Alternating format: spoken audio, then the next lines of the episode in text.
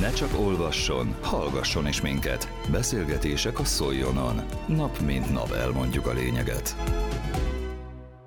A Jane Goodell intézet a műanyag káros hatásairól tartott előadást a jászapáti diákoknak. Az alsó tagozatosok Munkácsi Brigittával, az intézet munkatársával beszélték át, mit kell és mit lehet tenni a műanyagok okozta környezetszennyezés ellen. Van egy olyan életmód, hogy zero waste, azaz hulladékmentes életmód. Én igazából mielőtt az intézethez kerültem, a Jaguar intézethez kerültem volna, én ezzel foglalkoztam, hogy arra voltam, és próbáltam a mindennapjaimba bevezetni.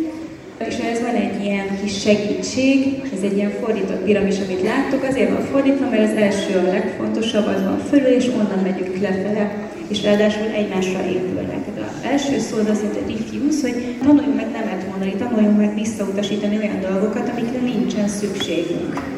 Mi lehet ez? Például sokszor van, hogy az utcán mondjuk akarnak adni egy kis tollat, ami rajta van az a logó, ami attól a cégtől van, és akkor az egy ilyen reklám nekik vagy én például a szívószálat is, ugye most már nem kapok, de hogy volt olyan, hogy a forró kávéba is bele akartak adni a szívószálat, akkor arra is mondom, köszönöm szépen, én nem kérek. Vagy elmegyek a piacra, és én visszafogom egy kis vászon zsákot, ilyen zsinórusot, és amikor akarja adni a zöldséges bácsi néni a zacskót, hogy de hát aranyú, hát szívesen adom, köszönöm szépen, nem kérem, mert el tudom kerülni. Ráadásul most már fizetni is kell érte. A vászonzsákomat meg egyszer megvettem, és most már szerintem 6 éve használom ugyanazt a zsákot, nyilván nem egy van, hanem több, de hogy ki lehet mosni és újra újra használni. Aztán a következő pontunk a csökkentés. Mit tudunk csökkenteni? És ha arra gondoltuk, hogy elmehet kezet mosni, akkor, vagy fogat mosni, mit csinálunk? Nem folyatjuk a csapot, ugye, hanem elzárjuk. Tehát csökkentjük, csökkentjük azt a víz mennyiséget, amit akkor felhasználnánk, hogyha kinyitjuk. Vagy az zuhanyzásnál is, ugye nem órákig zuhanyozunk, hanem csak mondjuk 5 percig zuhanyozunk, az általános, hogy az még pont egy vízmennyiség, ami, ami jó, akártal szemben is jó, ugye, mert egy teli kávéz az sokkal több vizet fogyaszt, Ugyanígy lehet azt, hogy nem autóval közlekedünk, hanem sétálunk, biciklizünk, tömegközlekedünk, vonatozunk, tehát megint csak nagyon-nagyon sok mindennel lehet változtatni.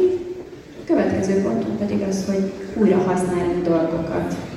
Hát amit mondtam az előbb, a zsákocskámat újra használom, meg az zacskó helyett, a kulacsomat mindig magamnál hordom, otthon is vannak olyan dobozok, amiket még nem is biztos, hogy igazából tároló doboz, de hogy én azt felhasználtam mondjuk a gyerekek játékainak a tárolására, vagy abban visszük magunkkal dolgokat, mindig van nálam egy dobozka alma vagy keksz. Tehát újra és újra használom, ahelyett, hogy megvenném, kidobnám.